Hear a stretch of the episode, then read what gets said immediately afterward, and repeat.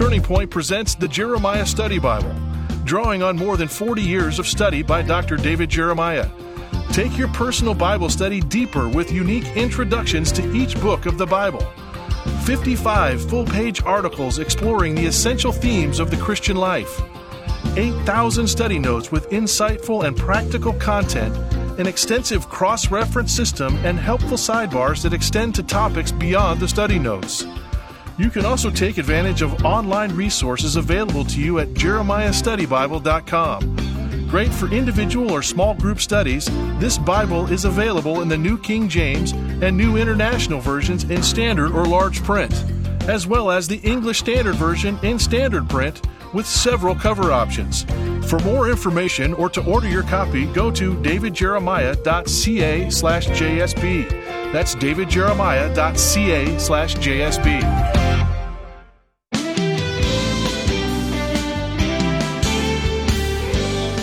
Spiritual warfare is a reality, and God has given you a formidable set of spiritual armor for fighting the forces of evil. But what about marching orders? Today on Turning Point, Dr. David Jeremiah returns to Ephesians chapter 6 to reveal God's strategy to help believers conquer the enemy. From the series Spiritual Warfare, here's David to introduce today's message Praying Always with All Prayer. How many of you know that every soldier needs a good communication device, a radio, a satellite phone? Paul ends his discussion on the body armor of the Christian by saying, praying always with all prayer and supplication in the Spirit, being watchful to this end with all perseverance and supplication for all the saints. Praying always, all prayer, all perseverance for all the saints. In other words, our radio should always be on. The battery should always be charged. Our prayer lives should be strong, consistent, and sincere. We're going to learn about that today as we open our Bibles once again to Ephesians 6 and talk about praying always with all prayer. Friends, we are almost out of time to tell you about the resources of spiritual warfare that we have made available during the month of June. Let me go over them again. There's a study guide and a set of CDs that will take you through everything I've said on the air, plus more. The study guide is a wonderful tool for small groups or for Bible study uh, in church or just for personal study. It comes with all of the information about every chapter condensed, outlined, questions to answer, scriptures to look up, applications to make, group studies. Every one of these lessons is prepared like that. So if you're going to teach something in a Bible study and you're looking for curriculum, why don't you try spiritual warfare? It will get the attention of everyone and it's prepared just for you. Also, as I've mentioned to you, you can get a copy of the book, Answers to Questions About Spiritual Warfare, by simply sending a gift to Turning Point during the month of June and asking for your copy. There's also a prayer that we would like to send to you. It's called the Warrior's Prayer. It's been embossed upon a bookmark, and we'd love to send this bookmark to you. We're trying to send this to everybody. You don't have to do anything to get it except tell us how to get it to you, and we'll send it absolutely free, no expectations, no pledges, no promises, just a free bookmark. And I think you'll find it may be one of the most important resources that we can make available during the month of June. So let's get started with this lesson called Praying Always with All Prayer. Here's part one. In the sixth chapter of Ephesians, Paul has instructed us that as soldiers of Jesus Christ, we're to put on the armor of the Lord that we might be able to stand against the wiles and the strategies of the enemy. Most people who teach that section of Scripture stop at the end of verse 17 and don't go on and finish the paragraph, but it's in the finishing of the paragraph, in my estimation, that we find the secret to being able to be a good soldier for Jesus Christ. For most of you know that the one necessity of every good soldier is to keep in constant touch with headquarters. If you study the wars of the Old Testament, for instance, you will discover that when Israel fought in her own strength, she was defeated. And when she cast herself upon God's mercy, victory was almost always experienced. For instance, do you remember when Abraham took his trained servants, numbering only 318, and conquered the coalition of kings that fought the kings of Sodom and Gomorrah? You'll find that story in Genesis 14. Gideon's army was reduced from 32,000 to 300, and he delivered Israel from the Midianite slavery. Joshua led Israel to a mighty conquest over the city of Jericho by just walking around the city. King Hezekiah captured the Assyrians, and for all the victors who went before and after him, he wrote these words in 2 Chronicles 32, verse 8 With us is the Lord our God to help us and to fight our battles. So we should not be surprised when we have finished this militant passage in the New Testament to read a verse about prayer. I know that it's always frightening for a pastor to preach on prayer for a number of reasons. First of all, the pastor himself realizes he doesn't pray like he should. And he's pretty sure that most of the people sitting in front of him don't pray like they should. So we embark upon this time together where we're going to talk about something that we all together feel like we should do better and could do better. But let's join together then in the quest, not to look upon what we don't do, but to look upon what we can do by the grace of God. It's interesting, if you do not believe in the importance of prayer, to consider what Jesus is doing right now. The only thing you will find in the New Testament is that he's at the right hand of God interceding for us. In three years of active ministry, Jesus changed the moral landscape of the entire planet. And for nearly 2,000 years since, he's been using another tactic. He's been using prayer. If the Lord Jesus figures it's important for him to pray and he has been interceding for us at the throne of God, for 2,000 years, maybe we should stop and ask ourselves are we missing something here? Is there something we ought to note that we're not catching? So I want to take you through this little verse, Ephesians 6:18. I want to unpack it for you. You won't believe how much is in one verse in the New Testament. First of all, notice as you begin reading the 18th verse of Ephesians 6, the persistence of the warrior's prayer says in verse 18, praying always. The first phrase says, praying always. Now, if you look at verse 18, you will note that the word all occurs four times in that verse. Praying always with all prayer and supplication in the Spirit, being watchful to this end with all perseverance and supplication for all the saints. In other words, this verse is talking about a comprehensive view of prayer. Luke 18:1 says, "Then he spoke a parable to them that men ought always to pray and not to faint or to give up. Men ought always to pray." 1 Thessalonians 5:17 says, "Praying without ceasing." Now, whenever I've read those verses in the past, I've wondered what could that mean? Do we just walk around like a bunch of zombies mumbling mantras under our breath? Is that what it means to pray always? Or does it rather mean that we are in constant contact with God and we learn how to live our lives every day in momentary fellowship with Him? One person has said the receiver to heaven has to be left off the hook. Don't ever hang up. Leave it off the hook so you always have access to the Father. You are always available to God, and He is always available to you. You never really have to say, if you live this way, Lord, we come into your presence. You hear people pray that. I've prayed that. Lord, we come into your presence. The bottom line is if you live in an attitude of prayer, you were always in his presence and you never come into something that you were already there. You're already in his presence. Thomas Kelly put it this way there is a way of ordering our mental life on more than one level at once. On one level, we may be thinking or discussing or seeing or calculating or meeting all the demands of the external affairs of our life. While deep within, behind the scenes, at a profounder level, we may also be in prayer and adoration and song and worship and a gentle receptiveness to divine breathings. If you've ever experienced that, even for a little bit, you know what he's talking about. He's talking about the fact that you can be standing in front of a group of people talking about something that's not even spiritual in nature, and at the same time sense that you're in contact with the Lord, that on this deeper level in your life, there's a fellowship with God that's guiding you through what you're doing. Someone has written that Satan will use every device to keep us from praying.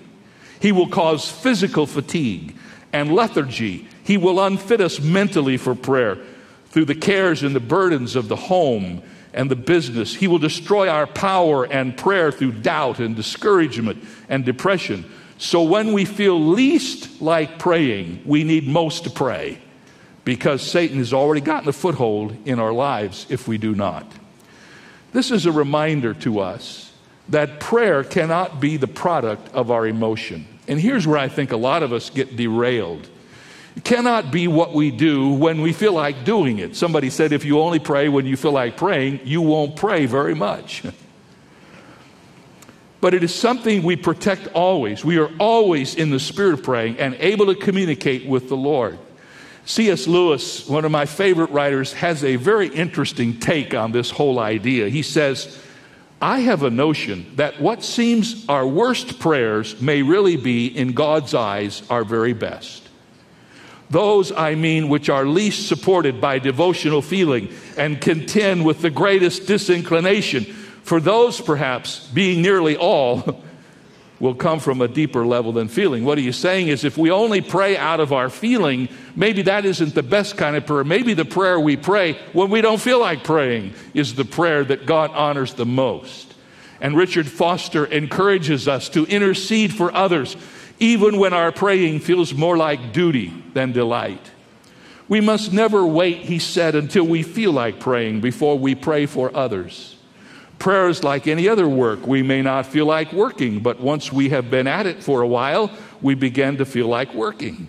We may not feel like practicing the piano, but once we play for a while, we like doing it. In the same way, he wrote, our prayer muscles need to be limbered up a bit, and once the blood flow of intercession begins, we will find that we feel like praying. So, the first thing I think we need to note is that praying isn't just well, today I'm in a really devotional mood. I had a good experience in church yesterday. God has blessed me. So I feel like praying, so I think I'll pray. If your prayer life is like that, then you will be prayerless a lot. Reflecting on a conversation with a friend who was fatigued by a daily battle with alcohol, Philip Yancey wrote this. He said, I will always remember an alcoholic friend who expressed to me his frustration at praying daily for God to remove his desire for drink, only to find each morning his thoughts turned to Jack Daniels whiskey. Was God even listening? Later, it dawned on him that the desire for alcohol was the main reason that he prayed so diligently.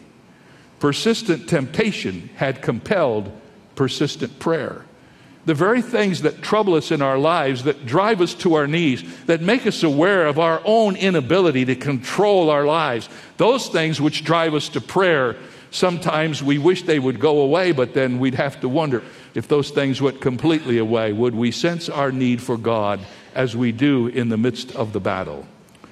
So, the real value of persistent prayer is not so much that we get what we want when we pray but that we become the person we should be when we pray. We get our eyes caught up in the object of the things we ask for. And as we study the Bible and we learn about the prayers of the New Testament people, even in the prayer of our Lord, we discover that prayer changes things. That's true. But prayer also changes people, and the people that usually get changed by prayer are the people who pray. Prayer changes me, prayer changes you. So notice, first of all, the persistence of prayer. Now, notice the possibilities of it. Praying always with all prayer. All prayer. What does that mean? What does it mean to pray with all prayer? Well, first of all, it could mean we are to pray on all occasions. When Paul writes that our prayer is to be all prayer, he might mean, first of all, that we are to pray on all occasions in prayer meetings, in prayer groups, in public worship, and in social occasions. Praying in all times.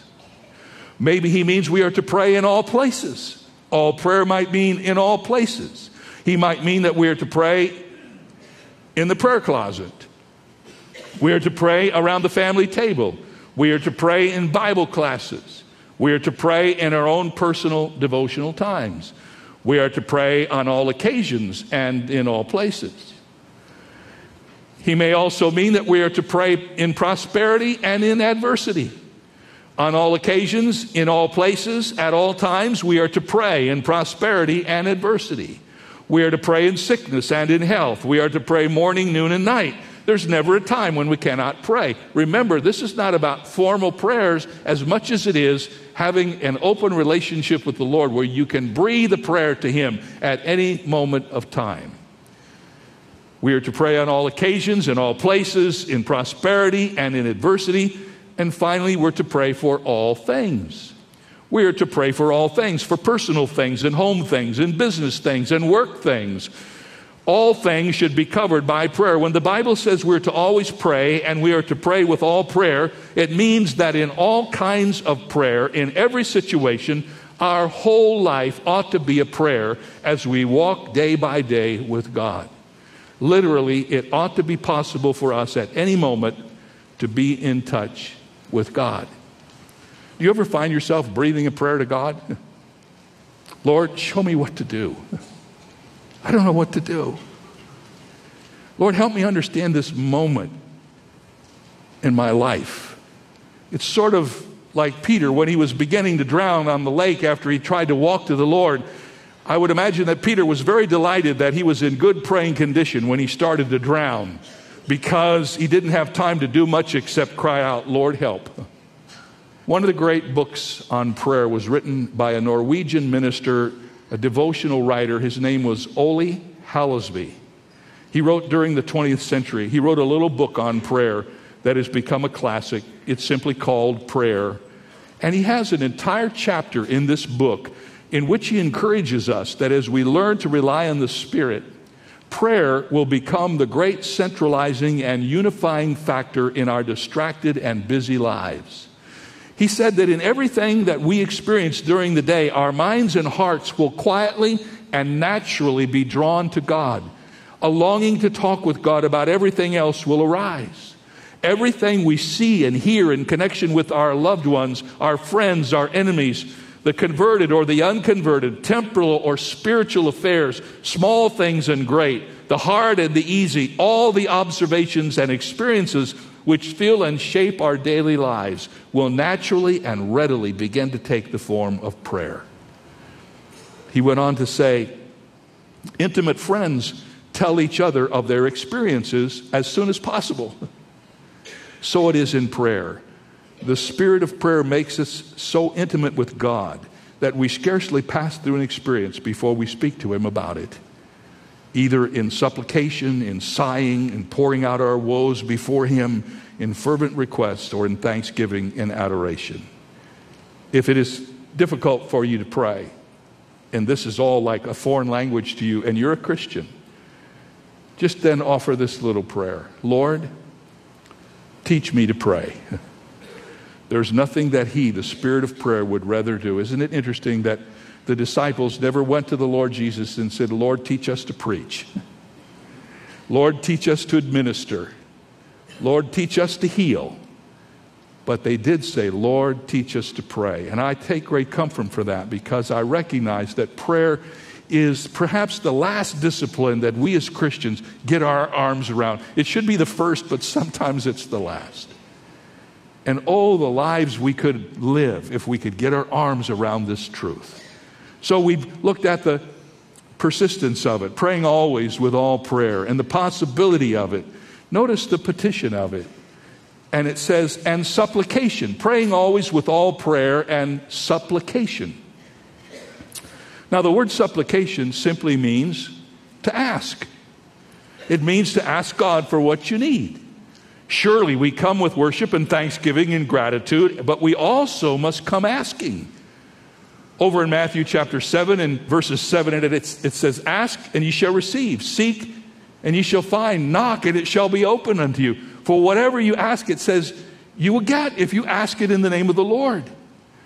And James chapter 4, verse 2 gives us the reverse of that equation. He says, You do not have because you do not ask.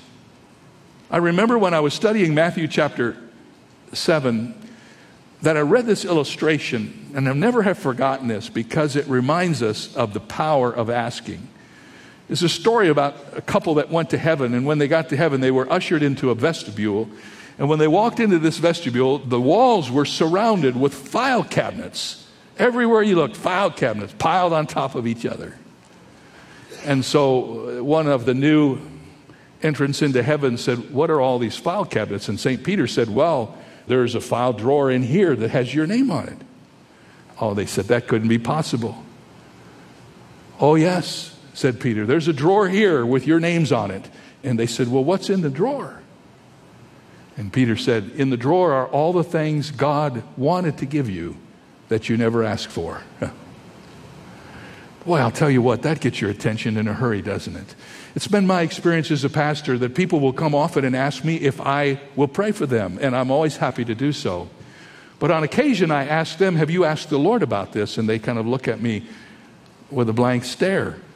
And the thought is, I'm happy to pray for you, but why don't you just go straight to the top? Why don't you just bypass all the middle people and go right to the top and ask the Lord? The Bible says if we ask, he will hear us. And so, if we do not ask, God will not hear us. Here's a way to think about that God could do anything He wished, but He has hardwired this world to work through prayer. Like it or not, that's the way it is. God has said, through prayer, I will administrate my kingdom. So if we do not pray, we have no reason to be upset that God is not working in us as we wish He would. For if you go back through the scripture, you will discover that God will bless Elijah and send rain on Israel, but Elijah had to pray for it. If the chosen nation is to prosper, Samuel has to plead for it. If the Jews are to be delivered, Daniel has to intercede for them. God will bless Paul and the nations will be converted through him. But Paul must pray. And pray he did without ceasing. And his letters show that Paul expected nothing except by asking for it. When the Bible tells us that we're to pray always, in all prayer and supplication, it means that the things we have need of, we're to ask God for. That is why we have prayer lists. You know, I don't know that there's ever been a time when there have been more needs. We have many needs. Can I get a witness? Is that true? And, folks, I do not mean by any intention of mine at all to diminish the importance of those needs or to trivialize them. But I just want to ask you have you talked to God about it? You say, well, Pastor, come on, get serious. Of course. No, no, no. I really mean, have you seriously gone to God specifically and said to Him, Father, these are the needs we have. We bring them before you. We ask you in Jesus' name to hear our prayer.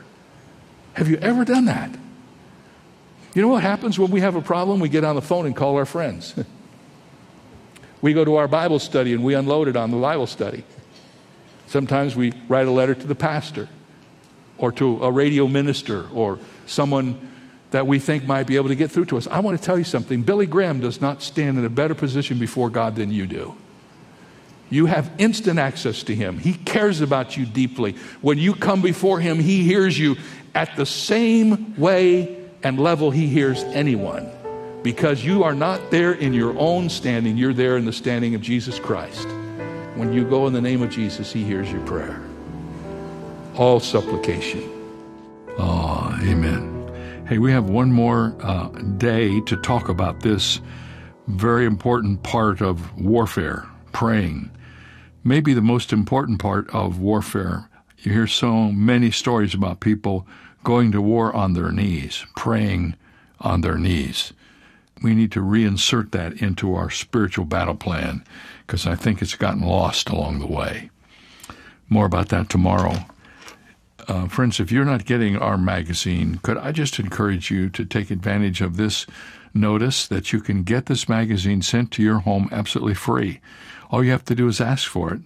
Uh, when you get in touch with us, just say, please send me the magazine. I'd like to get that every month.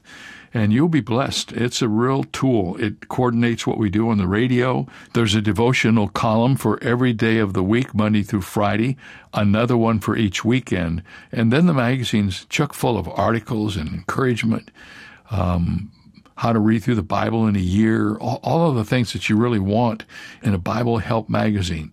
So we want to send it to you. We'll do it if you ask for it. You can ask for it. You know all the ways through the mail, over the phone, through the internet, some way. Get word to us, and we'll send that magazine to you. It will help you as you walk with the Lord, I promise. See you tomorrow.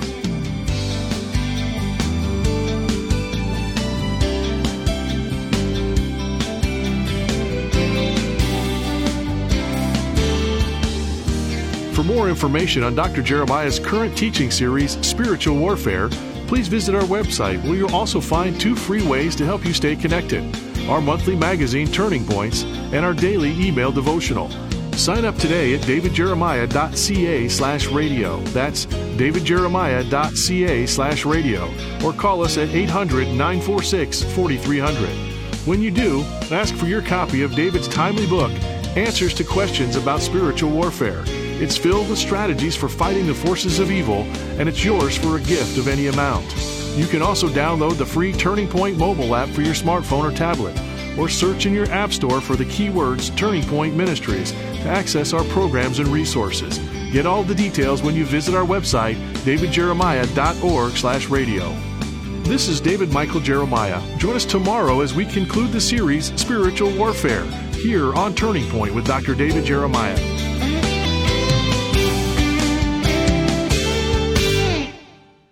If you enjoy listening to Turning Point with David Jeremiah, you will be happy to hear that there is now a daily Turning Point television broadcast that you can watch each weekday. Tune in to Faith TV, Joy TV, or Miracle Channel Monday through Friday to watch the Turning Point daily television broadcast. Be sure to check your local listings for the channel and time in your area, or visit davidjeremiah.ca forward slash TV to download a program schedule or watch at your convenience. That website again is davidjeremiah.ca forward slash TV. We hear the words fool and foolish often enough that it's easy to lose sight of their true meaning. A verse in the book of Proverbs makes it clear the way of a fool is right in his own eyes. In other words, a fool is a person who refuses to heed the moral advice of those who are wiser. A fool does what he wants in spite of the pain it causes him and others. From the Bible's perspective, the fool is a person who refuses to listen to God's counsel or warnings. But the wise person is the one who submits his reasoning to God. This is David Jeremiah encouraging you to get on the road to new life. Discover God's counsel on Route 66. Route 66, driving the word home. Log on to Route66Life.com and get your roadmap for life. Route 66. Start your journey home today.